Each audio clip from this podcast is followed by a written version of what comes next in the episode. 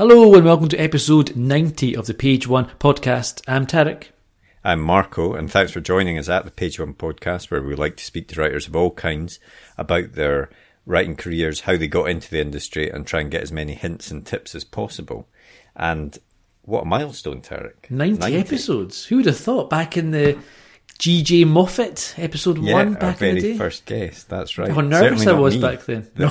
managed to persuade 90 people to speak. Who would have thought? Eh, 90, 90 idiots. Didn't know who, two, two bigger idiots were rocking up to speak with them. Exactly. But I mean, yeah, do check out some of the past episodes if you haven't before because we, have surprisingly had some very great guests on this podcast. And we've got some very big guests to come as well.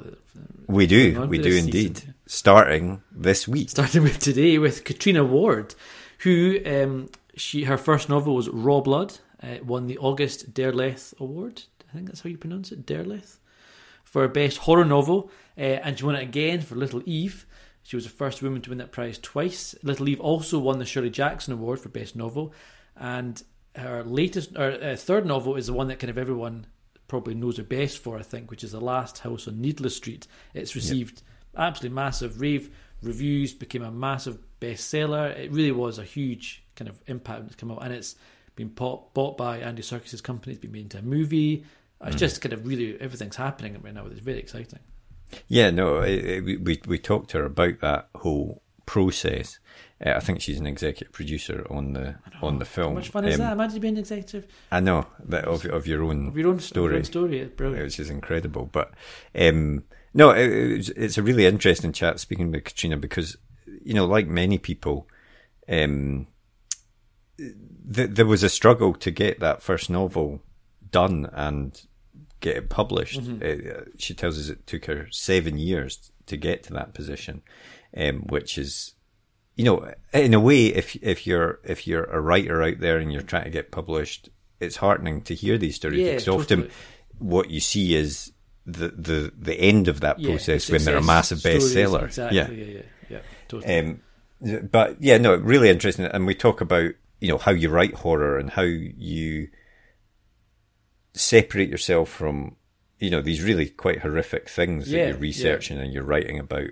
Yeah, and and she's someone who's done a creative writing masters, and I think she's maybe the first person who's actually told us a little bit about what it's like being on that course. So if you're ever yeah. interested in what what you do when you're on a creative masters course, she chats about that, and it's quite an interesting. One of the classes is quite an intense way of. Uh, yeah, we, we won't spoil it, yeah. but we might chat about that after the podcast yeah. a bit. But yeah, it's it's it's certainly a, uh, interesting to hear about.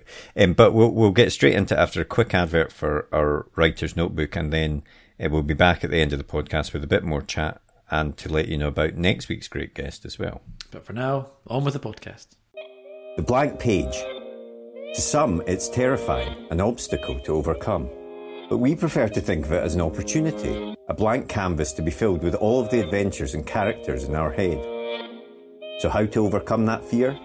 Well, we all know the best advice for a writer is write. Seriously, get words on the page and more will follow. But what about later, when you start trying to pull those threads of what you've written together? What about the character you wrote about way back at the start? Who was she again? What was she carrying? And where did she leave the MacGuffin that she now really needs in the third act? Think about all those top thrillers you like to read, or that amazing drama you just watched. What did they all have in common? Structure and planning. As aspiring writers ourselves, we've tried many different methods to try and organise all the thoughts about the stories we want to tell. We've been there searching for a piece of scrap paper to note something down, or making a quick note on our phone in between meetings. Or sometimes we'll make a note in whatever notebook we're carrying, or a document on our laptop so we don't forget that great idea. Let's be honest, it can all be a bit messy and it's easy to lose track of everything. And that's when we realise it's not just a story that needs structure and planning, but the way we gather all of our thoughts about it as well. And so we made Page One. Page One is more than just another notebook. It's a place to put down all your ideas for your latest project divided into easy to use sections that will help you plan your story so that when that blank page comes calling, you're ready to answer. And then afterwards, once it's written, we realised you need to plan how to let people read it. So we included a section relating to submissions. Each one is designed for one project, whether you want to write a book, screenplay, a comic, or any other kind of story. We truly believe that when you use it, it will help you get to the main event, writing your story. So we hope this helps. We can't wait to read what you come up with. And remember, every story starts with page one.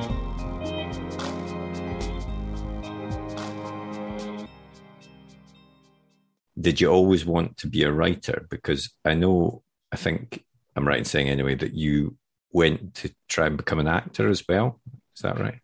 Yeah, it was. I mean, and it was that was sort of my first love. I um, ever since I was little, I, I wanted I wanted to act, and um, I went to drama school in New York in my twenties, and the, but there was a sort of um, moment where I realised after I finished that although I was all right when I was on job, I just couldn't audition. That I got far too nervous, and I'm always messed it up and ended up being really bad. so, so um, I had this sort of I had this choice before me about whether to whether to keep going, and in a profession which is so difficult anyway. Mm-hmm. I mean, I have such so much admiration for actors who and you know who who do do it on a day to day basis and stick it out because it you just break your heart every day, and um, you know, and with with the added uh, wrinkle of not being terribly good at getting jobs. So I gave I gave I gave it up. Although it's that it's that kind of conundrum of you know uh, if you give up acting and no one notices, is um, were you ever really doing it in the first place? Um, so um, I gave it up and I did some other things for a while. But I think that was quite I, I, that was very sad for me because it felt like I'd reached the end of um, of you know of, of a of a long uh, a long wished for um, kind of journey mm-hmm. and and that it was not going to go anywhere so when i sat down to write um, it, there was this quite huge opening up um, and i realized that storytelling was something was, perhaps that was actually the key element of what i was attracted to in the first place was was storytelling and not necessarily acting it, itself so i think the two are really related but i i definitely um yeah i i i i, I definitely had a sort of a, first a first um impulse towards and first love for um, acting rather than writing. But, but presumably, you didn't just sort of think, "Oh, I'll now just become a writer." You must have always had that interest from when you were younger in telling stories and things like that. Well, I've, yeah. When I, I well, I grew up. I grew up in a very quite isolated environment. So I grew up in um, Kenya, Madagascar, Yemen, and Morocco. And um, back then, there was no internet, and there was really no way of keeping keeping in touch with anyone from from your past life really. And like I, I, remember a letter took six months to reach madagascar. Um, so it was really very isolated. And what you had were um, your family. And so it's the four of us my sister and my mother and my father and you had books. So that was i think a huge influence on on on the way the way that shaped and formed the way I think. I think you know it um um you know stories and books and um you know words on the page were always such a big part of my life. I think I think that it's it always formed the sort of landscape to my thinking. And I did English at university, and so I've always had this interest in it. Um, and I do think yes, and I do think that like storytelling in all its forms can has you know there's a great relationship between between the two between the um the, the, the methods and the modes of storytelling. But yeah i mean it's, it's, it was it was books. Like I, hadn't, I didn't really have any friends. I had books. I think many many children have this experience especially those who go on to maybe go on to write or go into the creative professions. Um lo- lonely isolated children are the like the pool from which we draw our writers and artists. Um, and um, and you went to work in. Am I right in saying it was in London? Because obviously you, you traveled you you traveled all the place living, and you spent a lot of time growing up in Dartmoor, and then you worked in London for a while with the Human Rights Foundation as a writer. And I, I wondered, and I'm sure that was a much more technical type of writing yeah. and creative writing. But was that kind of did that help you kind of cement this idea of actually the writing process is what I quite enjoy doing? I think it, it did. It definitely kick started, um, kick started the the thought process in my brain, but also um, doing it every day, even if it's a different, as you say, very different kind of writing, um, and uh, kind of getting that muscle working again was very was very important. Um, and then and also it's sort of sort of if you're writing for because I was writing for the foundation's chair and doing articles and speeches and things like that. It's you start to think, well, I quite like to write something for myself, you know, mm-hmm. something that something that comes from me and and that I I'm I completely shape and and dream.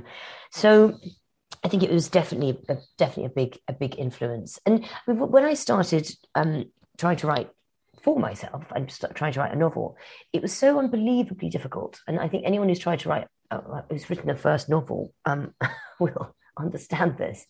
Um, it I mean, it was it seemed almost impossible. Mm-hmm. Um, it took seven years for me to write my first novel, and it uh, I think I, I must have written at least forty versions of it over and over. I don't, I don't I don't have like a trunk full of novels, which a lot of people do. I have one, like forty of it, and um, it was really yeah. I went and did, in, in the middle of it, I did um, a creative writing master, the UEA, University of East Anglia Creative Writing Masters. And that yeah was a, that was amazing, and I think that was a real jump start. And God knows how long it would have taken me if I hadn't done that. But um, it's it kind of it got the. It, I think it gives you permission. Like uh, one of the things you you, you one often feels is is um, the difficulty of battling that imposter syndrome and mm-hmm. and even just being among your peers for a year and having nothing to do but write and um, also um, having been accepted i mean that's that's kind of a big deal isn't it because it's so you know it's, it's it's quite it's sort of quite famous and well known and and um and you you feel like well maybe there's a slight chance that I'll be admitted into this into this like tiny tiny club um I mean there are lots of steps that go after that of course but I thought you know for your self-esteem it's quite it's quite mm-hmm. important mm-hmm. and also just well i it, it it also gave me a huge window into what, how other people of that of that um or that career stage were doing. So there's nothing nothing teaches you as much as other people's writing you seeing yeah. what because the the way the workshop works is um you you hand in the week before someone's workshop everyone hands in 5000 words hands out copies so everyone in the class gets one. You go away with your two two sets of you know it's two people a week uh, two people per session and you you mark you read it through and you mark it up you annotate it um, and then you come back and everybody talks about you for two hours and you're not allowed to speak Oh, jeez. Um, that sounds awful. it's awful. You're allowed to you're allowed to write notes um to ask to like respond at the end. But the thing is, it's two hours long, and you're going through literally every stage of emotion. You're like, yeah. and um, you it, by the time you get to the end, you can't remember what the hell you were talking. about. You were so upset about anyway. But um, it's it, and once you've had that done to you, that's very. There's it does one of two things. One of two things, which is first of all, the worst thing that can happen to you, which is people say you're crap, does happen, and you don't die, which is great. So you, it teaches you that you know you don't need to worry about that. If, if you know the, the worst thing your fragile ego could could possibly dream of in that respect to happens, it, it just it will be all right. Um, and also it um, t- also teaches you to look very clear, closely at other people's writing and what they're doing right and what they're doing wrong, mm. um, which is so interesting. It's um because you never get to you never get to read a lot of writing at that stage. You're always reading finished products. You know, mm. you're reading things that people have acquired and bought and has been edited loads of times, and um, so that's why I think the workshop process can be really handy because you get the raw, unadulterated um, you know uh, result of people's of people's of people's effort. Um, and I, I think that can be really instructive for someone at that stage. Um, having can it be that, can it be eh, i mean it sounds like it could be quite a a scary process as well obviously as you're saying. And you know could it be disheartening as well to people if if you are if you have a session where like no one likes what you've written essentially. It, it, it, could be Absolutely. it could yeah. set you back in a way could it not? It really does. And um i was that's that's a really good point to make. So some people in my year did didn't finish the year. They dropped out because it wasn't it wasn't what uh, it was it, they yeah just sort of destroyed them. Mm. i it works differently for different people i would say.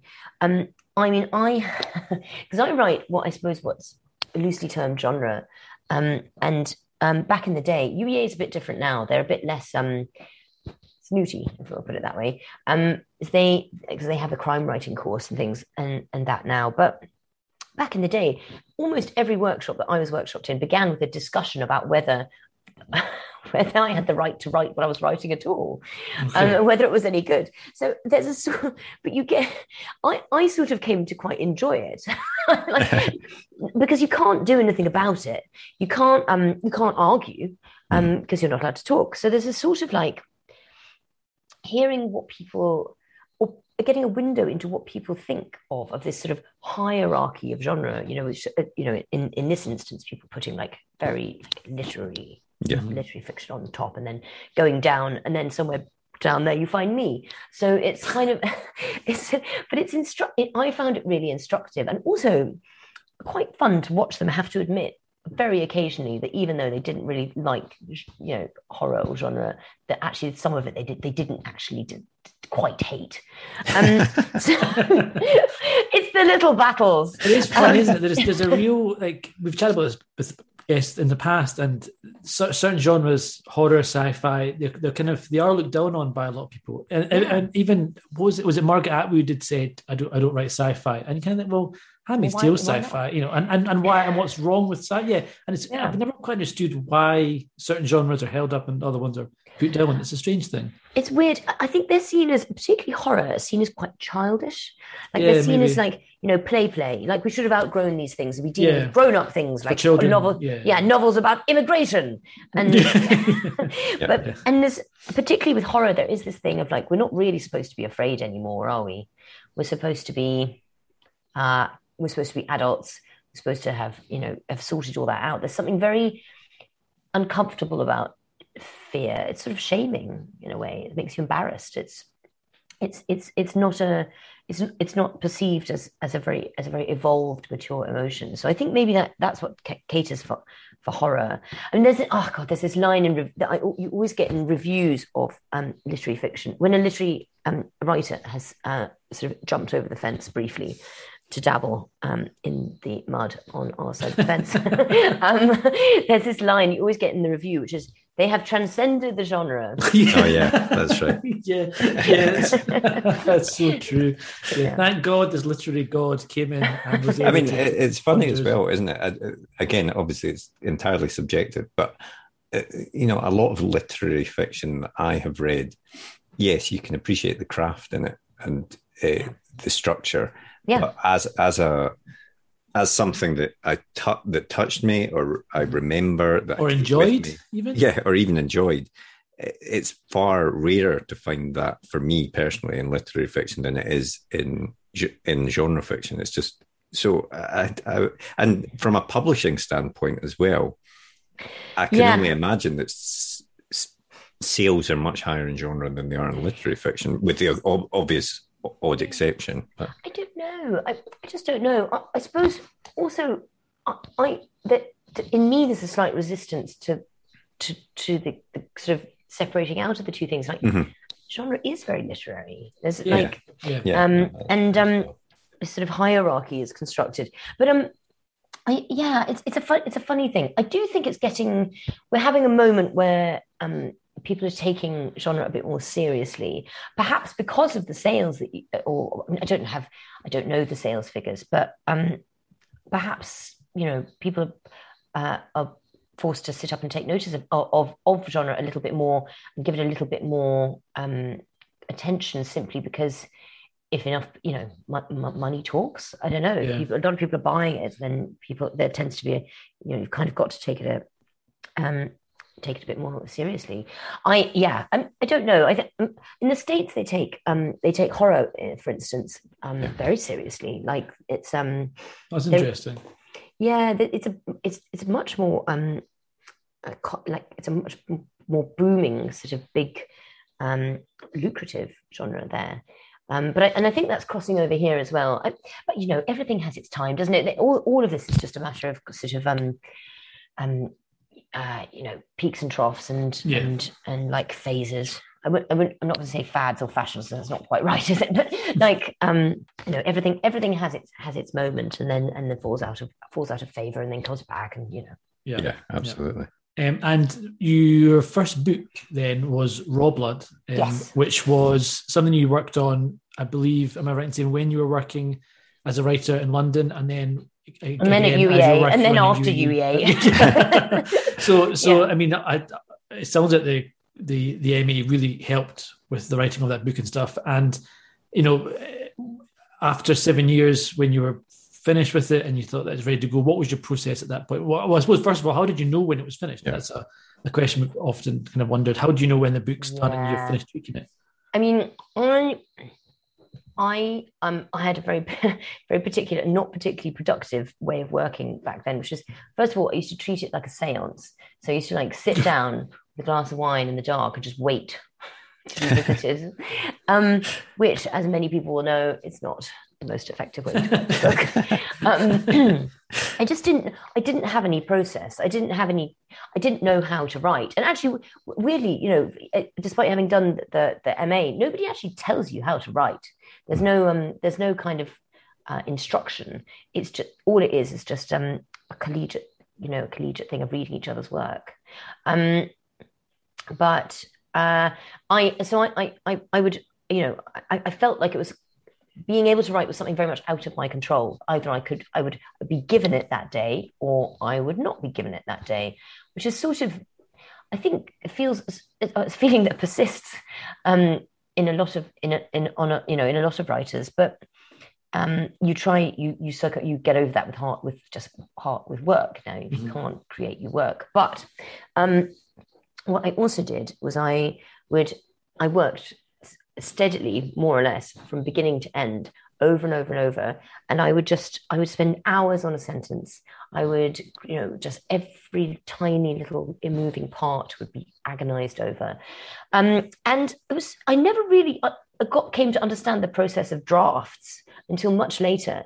I just, you know, the idea that you could just, you could do a sort of quick like splurge draft would be like horrifying to me because everything you write surely has to be perfect right um, and so it, it that's partly why I think it took me a really long time.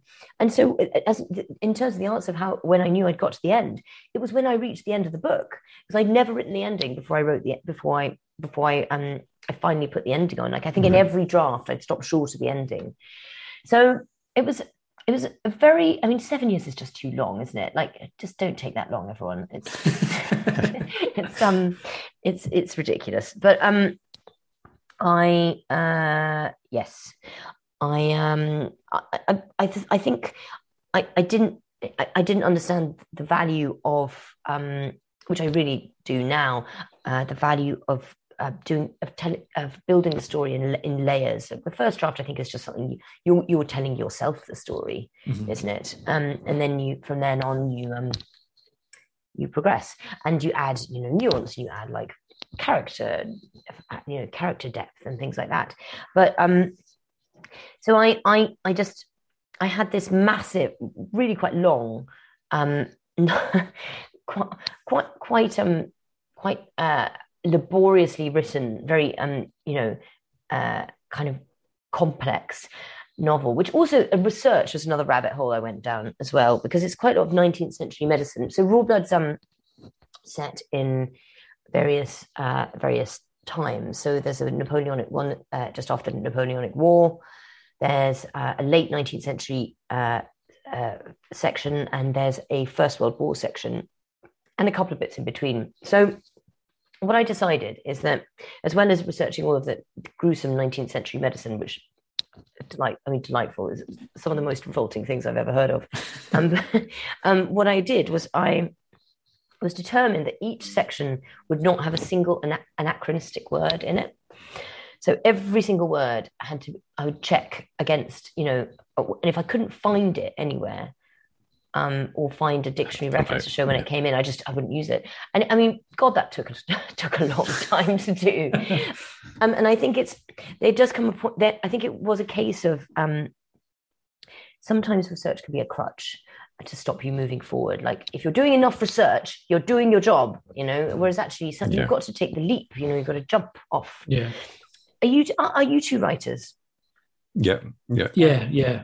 And it's true. I think it's it's it's very easy to to spend to get caught in that trying to perfect something and not knowing at what point do you send it off and say I need some help now to yeah. take it to the next step. You know, it's it's I've done all, all I can with it because then you can always you always have that feeling that I can make it better. And one more pass, I'll make it better. It's not quite there yet, and yeah, and yeah, that that is that is quite quite quite yeah. And and on the research point as well, I, I agree entirely that you can sort of get obsessed with. I, I'm just going to make sure I fully understand exactly mm. what this process yeah, is yeah, or yeah, whatever, and before I even start writing it. Whereas you'd be much better off than just, as you say, get something down, and then if you need to, you can clean it up and and hone it as as you go through the draft. Yeah, and then you're going to know what you need to research almost because you kind of got that mm. blueprint a little bit, so you're you're just reading everything. I suppose. Yeah, it is tricky. So so when you had Rawblood at that point, you where you eventually thought, I've written, I've reached the end now I'm done. What what was your process at that point in trying to get it out there? I just um well, I'd met some agents at UEA. They're quite good like that. So they'd arrange, you know, people to come and do talks, and and I I, I just written down some names really, and um and like a couple of years later, I it must have been yeah, it must have been a couple of years after the course finished. I just wrote and said I met you, you know, a couple of years ago. Blah blah blah. Do you want to read my book? And um I think if I'd known a bit more about, if I'd thought, if I'd known a bit more about the process and if I'd thought a bit more about it, but I was so scared of, because this was the big next stage, isn't it? This is the big moment about whether someone's gonna, yeah. gonna take your book on. So yeah. I, I almost just went, send, you know, like covered my eyes and hope for the best. Um, if I'd known a bit more, I probably would have perhaps, um, I might have just, I might have just taken my time a bit more, you know, because there's there's nothing wrong with taking your time, and also um, sending out to lots of different kinds of people. And I think mm-hmm. I was in a real, I was, I think I just I wanted just wanted to do it quickly so that I didn't have to think about it, um, which is a, a really strange way of going about it, but um, I'm sure one a, a, sort of state of mind that's familiar to many writers. It's like just don't think about it; it'll be fine. Um, and then, luckily, I found a uh, an agent, and we worked on the book for a bit. And in, again, in in in retrospect, like I don't understand why he took it on. My God, it was just quite. It was quite. It was quite quite sort of cumbersome. But it's um. Should I say what it's about? Yes, maybe yeah, I should. Yeah. So it's it's um it's the story of um a family who live in a, in a uh, mansion on Dartmoor, but they're cursed by this, um, visited by this spectre, which is a starving skeletal white woman who basically frightens them to death um, if they get married or if they have children. So it's a very inefficient parasite because obviously the, fa- the family narrows and narrows and narrows and fewer you know children are born and until there's just two left um, at this lonely house called Rawblood, which is Iris, who's our uh, protagonist, and her father. And it's about how she uh, avoids the curse or doesn't. Um, and it's great fun because you're sort of playing detective. Um, it's great. You know, I'm I'm making fun of myself by talking about how how how lost I got in all the research and everything. But actually, you know, it was it was it was an amazing thing to write because it gave you such permission to range so widely over styles yeah. and times and and um you're sort of playing detective the whole time to see because you you visit you move between Iris's narrative and also the families um you know at various points in time and you sort of one of them one of them is her. You're sort of guessing which one as you as you kind of spend time with like her you know, her, her ancestors.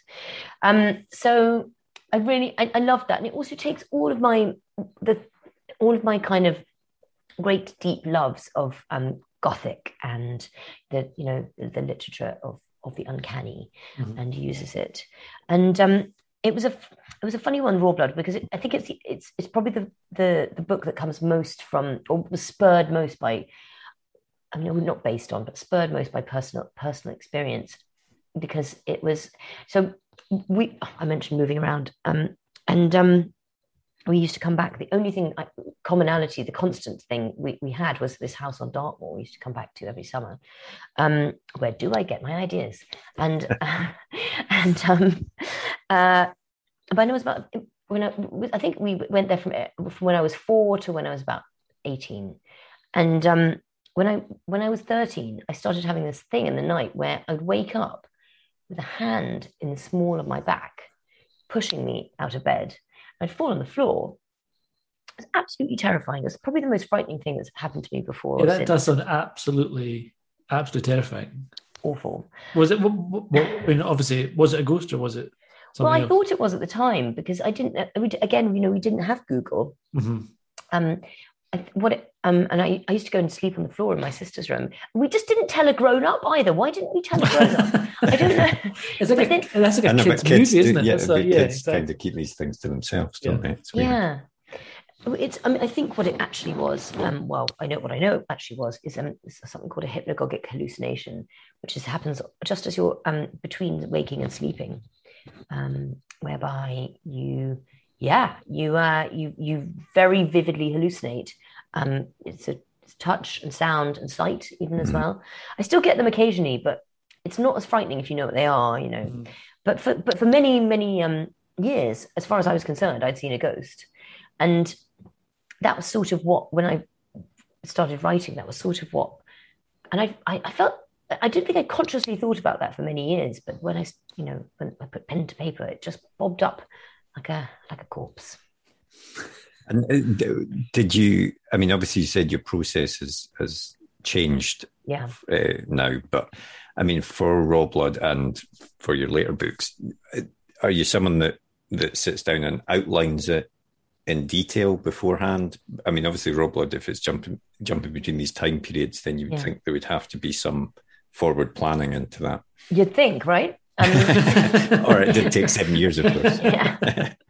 um i didn't i'm not really a planner i i um a couple like i find actually each book sort of tells you what it wants if that doesn't sound too pretentious um i'm always surprised at um how different and your your your um your kind of technique and and and approach can be from book to book um because you sort i think there's this sort of assumption that once you know how to write, you know how to write, and then you just do it like that. That's what you do. You Yeah. just do it.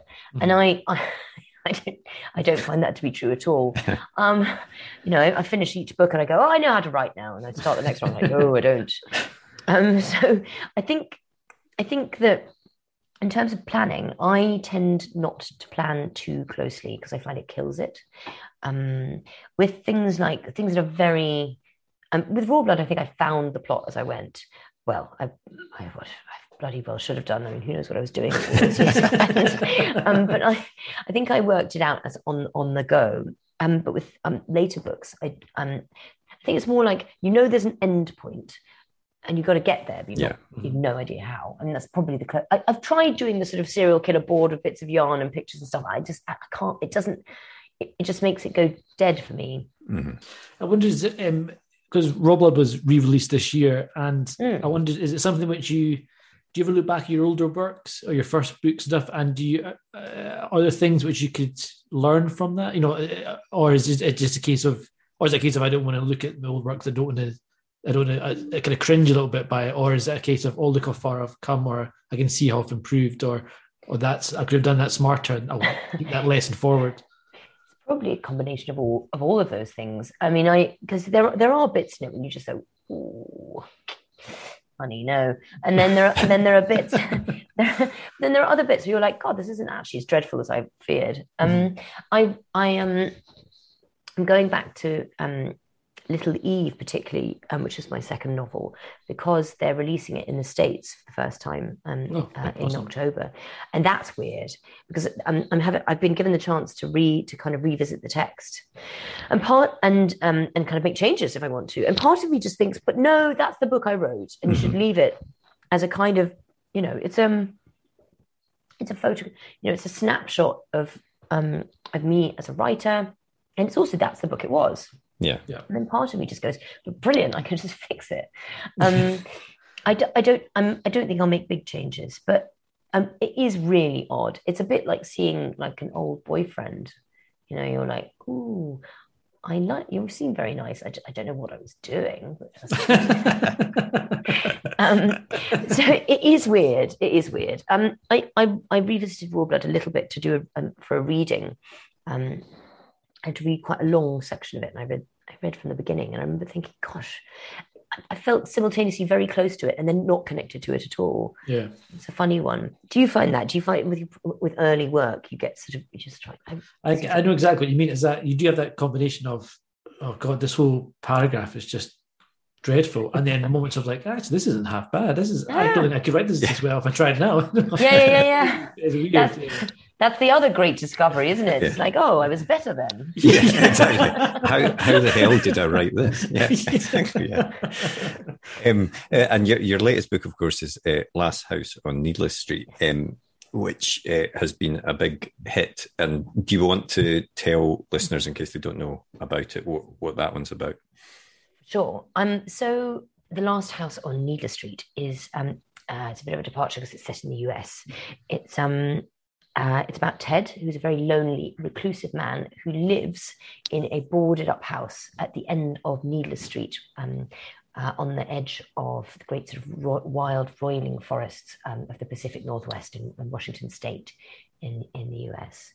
And he lives with um, his 12 uh, year old daughter, Lauren, who's very troubled, and his um, gay Bible reading talking cat, Olivia who narrates part of the story. And this is the litmus test, really, for readers. You get past the gay talking cat in chapter two, if you don't, possibly not. But um, and so children have been going missing in in, in that um, in the area for some time. These uh, disappearances that have never been solved, and um, there's a, um, a young woman named Dee whose sister disappeared some years ago at a nearby lake, and she comes to believe that Ted had something to do with her disappearance, and she also comes to believe that perhaps his daughter Lauren might not be all that she seems. So she moves into the house, vacant house next door to his, and start, starts surveillance on him to just to see um, whether she can determine whether he's he's culpable or not.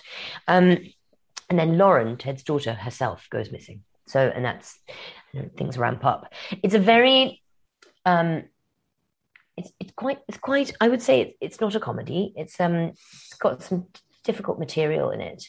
I found this was the book that burned in my brain. I, have never had an experience quite like it. I just I felt possessed.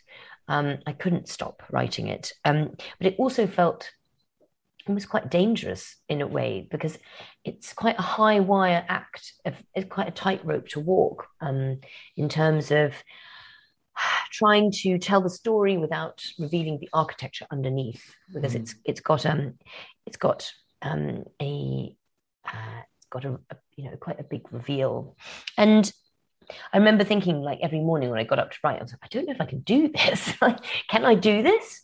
Um, and that, but that's that was felt exciting to me, you know, um, to be like, I genuinely don't know if I can pull this off. Um, but let's see. Um, I, I to, it, it felt really energizing and mm. uh, I mean scary, but but great. And uh, how how did the process for that one then differ from your earlier books? Mm, I think that's when I really um, I just wrote as fast as I could, mm-hmm. um, which is and, and then and then I think prop, really properly started. I think it's the first book I've ever really properly been like right first draft, second draft, third draft, um, and not you know lingered over over sort of very you know passages or trying to perfect something or trying to work out something as I as I was going along. Um, also, I gave myself a lot of permission to move around in the text. So if I if I I didn't write in a linear fashion at all, I wrote um, almost in this sort of like crazy, fragmented process, which um, really suits the book if you've read it. Um, and I I I knew. Uh, I did I did research as well for this, but it was not it was it felt different because it was researching the effects of trauma, and I found uh, I, I, mean, I, I, just I found that I the book sort of felt like it was changing me as I was writing it because it's there's such extraordinary things that the human mind is capable of. Um, and I I I was I felt quite um, humbled by it really. Um, but um, yeah, I, it, it was it felt like instead of um, looking backwards, you know, to check a fact that I had got right about something that happened in 1899, you know, it felt like this very living human research about uh, you know people mm-hmm. who uh, you know people who were extremely vulnerable and um, had and and also chose to share these amazing stories with me. It felt very different um, to the to the usual to or what I consider my usual kind kind of research. Um, I think I still, and that was when I tried to do the sort of serial killer bits of yarn and bits of tape and p- yeah. pictures of people, because it is such, it's such a, it's like a glass castle with moving parts. It's very, very difficult to um, to change one thing without changing others. And I thought, well, how nice if I could just diagram it. Yeah. I tried. It, it was really, it, it, didn't work. So the only thing I found I could do was hold the entire thing just in my head perfectly and then move bits like uh, very very yeah. delicately. Uh, it was it was difficult to write and maybe maybe someone with you know more evolved process than me would have done better i don't know. Maybe they would have made they would have had had a, a method for for for making that that process easier. I, I don't know. Well i mean it's a, i thought it was an absolutely fantastic book and i actually loved it. And um i, I did i kind of read in an interview somewhere that you'd said that um some of the inspiration was or it started off at least being kind of serial killers and their pets and you know, the, the, what's his name? Uh, Dennis Nilsen. Hindley knew had a dog. Uh, Hindley, yeah, Hindley had a cat or sort of dog, and and that connection that psychopaths have with pets, and you know, which is a fascinating connection because you've got these people who love their animals and yet they kill people, and they often yeah. they kill animals to, to, start with. You know, so it's, it's such a, a strange connection that is a fascinating link, and I can totally see why that would be an inspiration to write about. And then obviously you've taken that a little step further and you've actually taken a cat as a character's point of view. And so i mean where did that where did all that come from? Well i mean i i, I do as, as you say like i think i think that relationship between someone who has absolutely no uh, empathy and an animal is kind of terrifying. So uh, it feels like almost another form of captivity doesn't it? Another form of like coercion. You know the animal doesn't has no idea that they're being forced yeah. into a position where they have to love this this dangerous um really um, malign person. I, I, thought I thought that was just horrid, you know, really really creepy. And I think also, and there's a sort of, I think I tried to sort of, there's a, the th- that captivity theme runs all the way through. Like I felt like what I wanted to do with the style of it as well was almost force the reader to like wear the characters like a skin, you know, mm. force them into point of view, like really close, mm. but um, first person, to the extent that I think it's probably quite an uncomfortable reading experience. That's what I thought. You know, that's that's exactly it. Is you you kind of you you make the reader feel captive as well. But yes, no, it was. Um, it, uh, I I think there's something creepy, very creepy about um serial killers keeping pets, and almost all of them do. Um, and I just thought, what a horrible way to what a horrible way to kind of and it's it's a naive narrator as well, isn't it? Because the animal doesn't know anything about their situation. Yeah, yeah. So it's like a child, isn't it? Almost that kind of yeah. They say it's, things which they don't understand, and you as a reader, you know what what really what's really going on, even if they don't. Yeah. Exactly, and I, I that so that was my jumping off point. So it, it did start with just Olivia the cat, and and um and uh, you know and uh, someone she and, and the person she lived with. But um, as you know, it um, grew much beyond that because it suddenly felt like there were just there wasn't enough. It, it wasn't a big enough story. Like there was a much bigger story waiting to be told, and I thought. Oh, I, sh- I, should I should really like I can I can blow open the walls of the world here mm-hmm. and, and tell the big story that's underneath, um, and that's what I ended up doing. But it's a very yeah it's it's a very it's a very strange book but i think strange in the sense that it it reflects how strange i think the world is especially now after after you know learning about um, some of the effects that trauma can have have on people and on children um, so it, yeah it, it, it, grew much beyond its origins i think it's, it's, it's safe to say obviously it's been a huge success and won awards. And I think the film rights have been snapped up by Andy Serkis's company. Uh, quotes from Stephen King. I mean, how does how does that feel after you know starting out, going back to seven years of writing Rawblood to, yeah. to this position now? Bloody hell, yeah. I mean, so I mean, also this is sort of my in my sort of defiant book as well because I'm. Um, Little Eve, my second novel, didn't do that well um, uh, uh, in terms of sales. It won the Shirley Jackson Award, which is great, mm-hmm. but by the time it had done that, it had already been out for a year and a half or so. So it it, it was this kind of um, it was a bit too late to sort of help help the book find an audience. And although now it's it, hopefully it will with the, the release with, mm-hmm. um, for Nightfire next year. But um, it was it was I, you know, publishing is a business like any other, and um, I started to wonder if because I think Little Eve sold minus copies its first year. I don't know how that's possible. I was going to say. I don't know. I don't know. I just don't want that's what the royalty statements say. Anyway, I, you um, money. yeah, exactly. Well, no, that that is it. Because if, if you have a bad credit rating, you just you probably it's very difficult to get an advance for a, for a new book. And I thought, um, I thought I don't know if I'm going to get to do this again. Um, and if I don't, I'd really like to make this last one really count mm-hmm. mm-hmm. and do something really anarchic and like the book of your heart, you know. Um, so I did. um, it's it's um that that's what that was the, the, it was a big departure so you know it's all of my previous books have been um, more more traditional gothic i would say and historical and um, i think followed much more uh, uh, kind of normal structures. Yeah. Um, and this one, I thought, no, no, no, I'm gonna, I want to, I want to take all of that stuff that I love, um, all of the conventions of the Gothic. You know, these lot of oppositions of like savagery and domesticity, and um, and like the themes of containment and, and captivity, and and use that to do something a little bit different, mm. because it is. I've never written something with got quite so uh, big, if for want of a better word, not a twist, but a reveal, mm. and doing doing that was was was like very much the, was very much the tightrope, but it is also using using the things that I I, I love in writing and, and, and all of that to, to, to, build something completely new. You sort of make the reader a bit complicit, I think, mm. in inviting them to have um, points of view and yeah. make judgments which perhaps turn out to be not well founded. So that that it was it was complicated in that in that sense but I, I, really wanted to do something big and and a bit mad you know i think that i think we can all agree i succeeded on the second count well i mean i also wanted to ask um, for people out there who are writing yeah.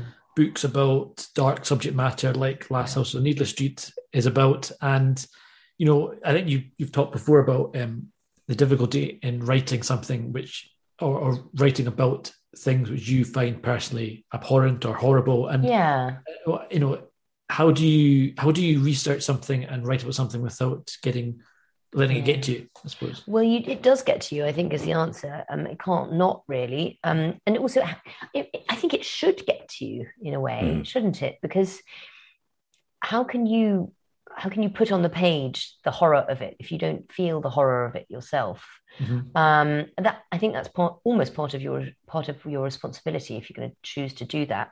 Um, but you know you don't you, you, don't you don't have to you don't have to traumatize yourself. Um, it's it's um it, you have to keep yourself safe and be the and be the good writer who can tell the story not not um you know get get puni- get punished by it. I think um weirdly plot, plot will save you because if you if you if you're using the uh, using these these terrible things in service of telling a story, it sort of lifts it outside yourself and it stops it being something that you're just internalizing because you're telling you're you're doing you're active you're you're mm. communicating yeah. something instead instead of just, end, a, yeah, and, yeah, and, and, and telling and, and sharing which which is um e- it's not it's still not easy, I don't think, but I think it it's it's um it, it stops it becoming a sort of like sinking into this into the, all the terrible things that you've um, seen and read that day. Um, I also think that um, the best. I mean, obviously, research. If you're going to deal with things that are sensitive and about you know people who are quite vulnerable, I don't think you can really get away without doing research. I think that's yeah it. Um, and then go and look at a horse at the end of the day, you know, go and find a pretty horse or like a landscape or something and take, take care of yourself. It's a lonely job um, because you spend all day on your own staring into a computer screen or a piece of paper. And, um, you know, it's, it's important to keep yourself um, on a on an equilibrium so you can continue to do your job the next day. Yeah, I, I was I was going to ask that. I mean, when you're when you're in the midst of of that, are, a do you read at all but b if you are reading are you reading something that's a completely different genre lighter, or are yeah, you I mean, in I, that I world? yeah, I don't tend to read much um, while I'm writing, and also I don't listen to music either. I, I, someone asked me that the other day, and I only just realised that I don't, and I think that's because I find music so it it's so um, affecting Yeah. that actually I, I'll I'll start to write the music, you know, Mhm. instead of instead of what I was supposed to be doing. But I don't tend to read much while I'm writing. No, I, it's um, one one with Vanida Street, however, that I, there's a, quite often a, a, a stage before I get really, really um uh in, into the into the book where I'm sort of looking for like you're reading for inspiration, aren't you? So you're you're reading around and particularly to looking for just little things. May not might not mean anything to anyone else, but little things that you can use as a you know almost like a hook that will drag always draw you back into the Mhm. story. And for Needless Street, I didn't. It's back to this question: How do you write the unwritable? You know, how do you write unwritable, terrible things? And there was one book which I came across, which really I thought, ah, this is how you this is how you do it, which is uh, Joyce Carol Oates' Zombie, which is, uh, I mean, one of the most horrible books I've ever read, but really exactly exactly did what I sh- showed the, showed the way of, of writing these kind of un- terrible acts. Um, it's based on Jeff, or it's based on a serial. Ki- it's about a serial killer based on Jeffrey Dahmer. Right. Um, Joyce Carol Oates, as you know, referring back to our conversation earlier, like she's the one of the darlings of you know the American literary Mm. elite. So to have her do, have her um, you know, write that was find that is, quite- is quite something. But it's um, it's the way she does it is extraordinary, and I I thought, ah, okay, this is this is it. It's it's you do, you don't write it, you write around it, and um, you make sure that you have you almost invent a sort of coded language for the book that you tell the story through, so that you can tell the story without having to use uh, like graphic imagery or anything like that. So um, that was really useful. But in, in general, no, I don't, I don't, I don't tend to read when I'm writing. And, and I think it also, um, I'd, I'd read you you reference things like you know a lot of, which I imagine was really helpful for research, true crime stuff. Um, I'll be gone in the dark by Michelle McNamara. That kind oh, of yeah, because you're writing about a subject where you know it's not like a fantasy or a historical. Yeah. It's, it's like a real. It's a. It's a. It's real. It's kind of not real life, but it's it's it's that kind of horror story which does happen sadly. And so I think there is a lot of inspiration and research you can do from reading true crime stuff. Is that right? I think that's. I think that's really, I think that's really true. I think there's so much exciting true crime around now. Um, because I started, I, I'm, I love true crime. I read, I read and watch a lot of it. What I found, um, um, in my great deep dive, many deep dives, is that the earlier true crime, um, like I'd say, you know, the sort of stuff in the, from the from the 80s and 90s and you know before, can be quite. It's interesting. It can be just quite um, misogynistic and self-congratulatory. It's often written by people who, like I remember, there's this sort of there was a scene where they were um, in the it's a book by the the a guy who led the investigation into well into, eventually led the investigation into BTK when he was when he was caught and there's a scene where they're all all the cops in on in that de- department all find a reason to be um, on the final uh, arrest raid.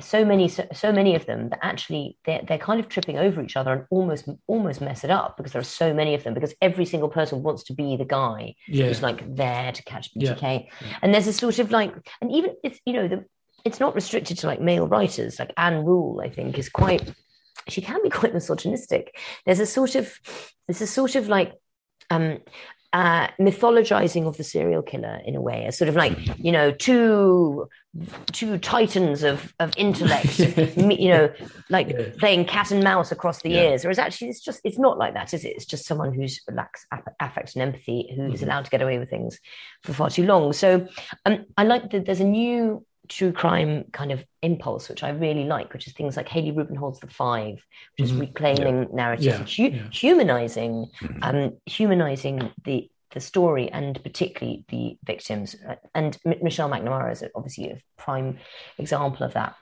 Um, I think, I, I, yes. Anyway, I'm just- I, you could. Sorry, I, I, if you talk, start me on true crime, I may need to stop. no, but I think it, it's what, what you're saying about writing kind of around the subject.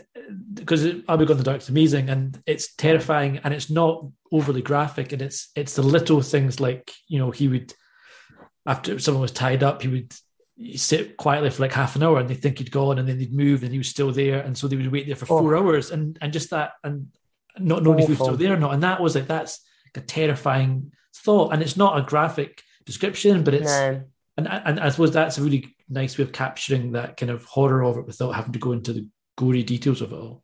But also, uh, just on true crime as well, what you're saying is is right. I think, and actually, even even now, there is still a bit of this with some of the documentaries you come.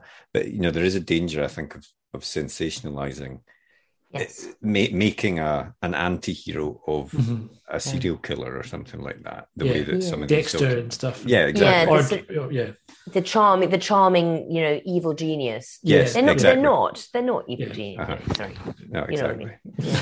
but um anyway mo- moving on from true crime uh, your your next book is uh, sundial um uh, which I think is out in March next year. Is that right? Um, are you able to tell us anything about that just now? Yes, of course. Um, so Sundial is um, a story of uh, Rob, who's a mother, um, who lives in a sub the California suburbs with her um, daughter, two daughters and her husband, um, and very regular life. And until she discovers that her elder daughter, Callie, um, has very troubling impulses, and in fact is trying to kill the younger daughter. So, in order to, t- to sort of um, in, in order to, to to buy time and uh, separate the separate the two so that you know she's no longer a danger she takes her back to her childhood home which is called sundial in which is in the mojave desert. Um, and it's as the plot starts to unfold you start to realize that rob's background is uh, not at all conventional. She grew up on this in this sort of facility in the Mojave where her parents did experiments. And as she tells Callie the story of their past, um, and Callie's present unfolds, you realize that they are not unconnected. What I really uh, what I really wanted to do with this, and uh, what what the main dynamic is throughout the book is through for most of it, mother and daughter are convinced that the other one wants to kill them, um, and I I I I'm so I'm, family is such an important theme in all my books. I've been told by my agent I'm not allowed to write about sisters anymore. That's it. There's no more sisters. um, but um, it's such an important theme in all my books because it's the thing that means so much to me. And my family isn't monstrous. Mm-hmm. So it's the idea of that bond going wrong that I yeah. find so terrifying. And I think that there's at the same time, I think you know it's it's easy to sentimentalize a kind of mother daughter or mother child relationship because I think there's a lot of strong, quite unpalatable, not necessarily acceptable feelings there. And I, I don't see why they should be excluded from the narrative. I think it's really, I think I think there's there's a there's a lot of of powerful and not not not particularly nice um uh, nice sentiments that, that can accompany this great deep love mm-hmm. um and i thought i wanted to really explore that um Brilliant. oh that it sounds absolutely fantastic. I'm very, very excited for that. I have to say, I'm, yeah. oh, reading that March next year. Um, and how is the film adaptation of Last House coming on? Is that is that? I mean, I know these things take years and they're very yeah. slow and stuff. COVID's not helping on that, but I mean, is there movement at all that you can say? Um, nothing yet. No, I'm nothing I can discuss anyway. But I will, I will, I will.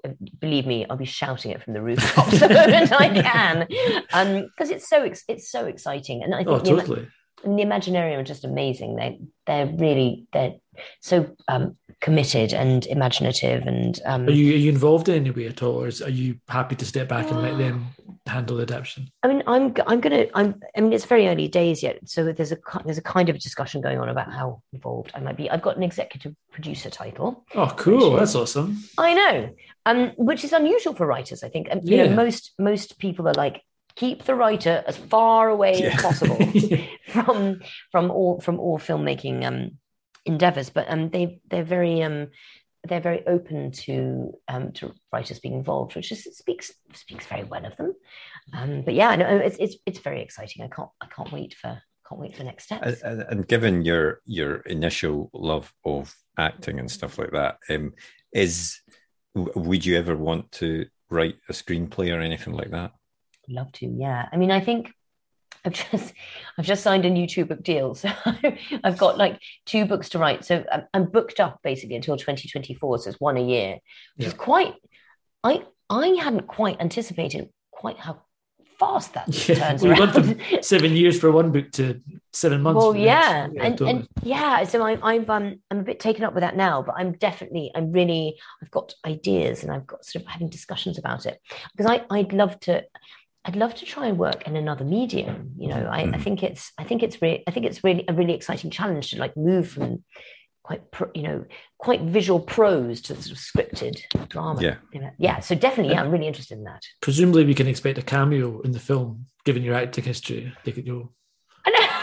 I don't, know if I get to ask for that. But, um, oh, I've talked to my agent. Um, no, I, um, I don't know. Oh God, that would God, that really would be bringing all the streams back together, wouldn't it? Hideous.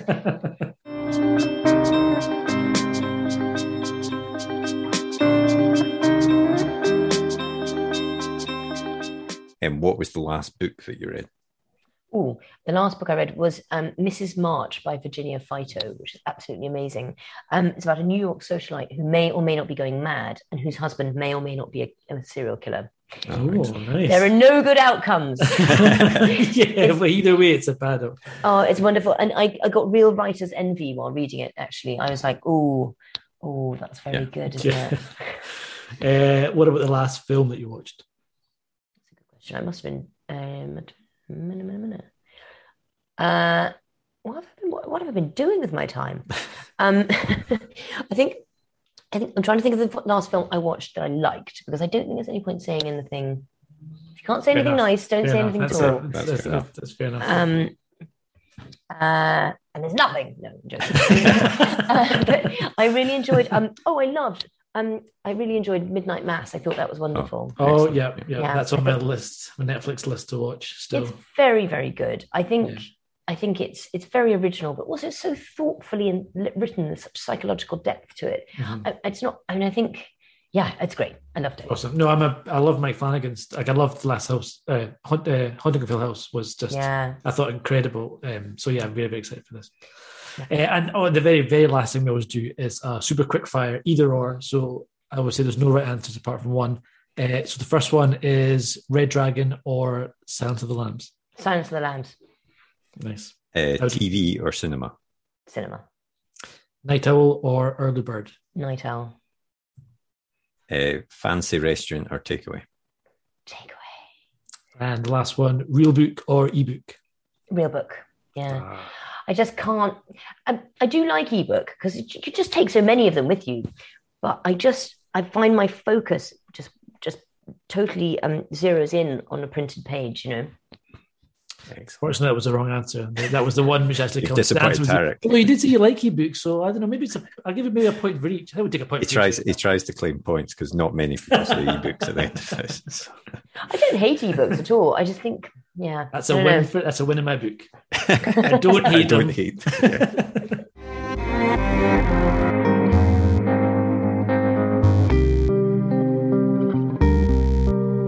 Well, thanks again to Catriona for coming on to the podcast. I really enjoyed that chat. And uh, like you said at the start, it was really interesting hearing about what it's like to actually go on one of these creative writing courses. Imagine sitting in a chair for two hours, not speaking, while everyone just chats about your work and potentially how bad it was. I think I'd be Yeah, I know. tears. It's it's it's it doesn't sound like a process for the faint-hearted. No, and no. actually, you know, it sounds like some people couldn't take that, Totally, which yeah. is I mean, understandable, I mean, frankly. what what a kind of trial by fire in a lot of ways, but what a great way, I suppose, at just really learning.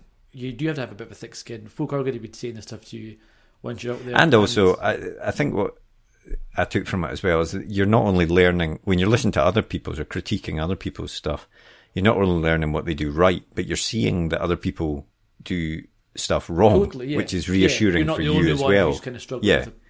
Pros, Exactly. etc. Yeah, no, I think absolutely that's that's that's that's a really good point. Um, because that is part of the process as well. You know, I, like I said at the start, you hear when you see authors having great success, you're seeing the good side of it all, but this very same authors all have the same yeah, struggles exactly, often. exactly. The, your, Stephen King, I'm sure, has the exact Yeah. same doubts, or at least had the exact same doubts, and you know, and trials and processes. And I think it's easy to forget that when you're seven years in and you're in the bottom of the nine, whatever. Is that the right Yeah, way to use exactly. the? Uh, is it bottom of the nines?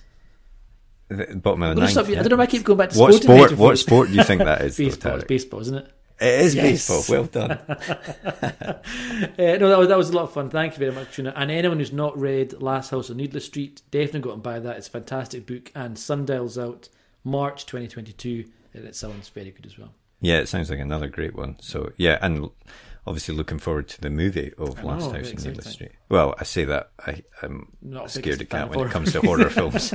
so you can tell me if I'll let you any good. good. Yes. Um, but no, no, thanks, thanks, Catriona, for coming on again. And um, next week we've got another great guest. Yeah, next week we're chatting with the superstar that is Joanne Harris. Um, perhaps still to this day best known for Chocolat. Uh, it was her third novel, which was a really, you know, massive kind of cultural Yeah. phenomenon when it came Became out. the movie film and stuff. Yeah, Johnny Depp and it was stuff. yeah. huge, and uh, and so she's and she's written just.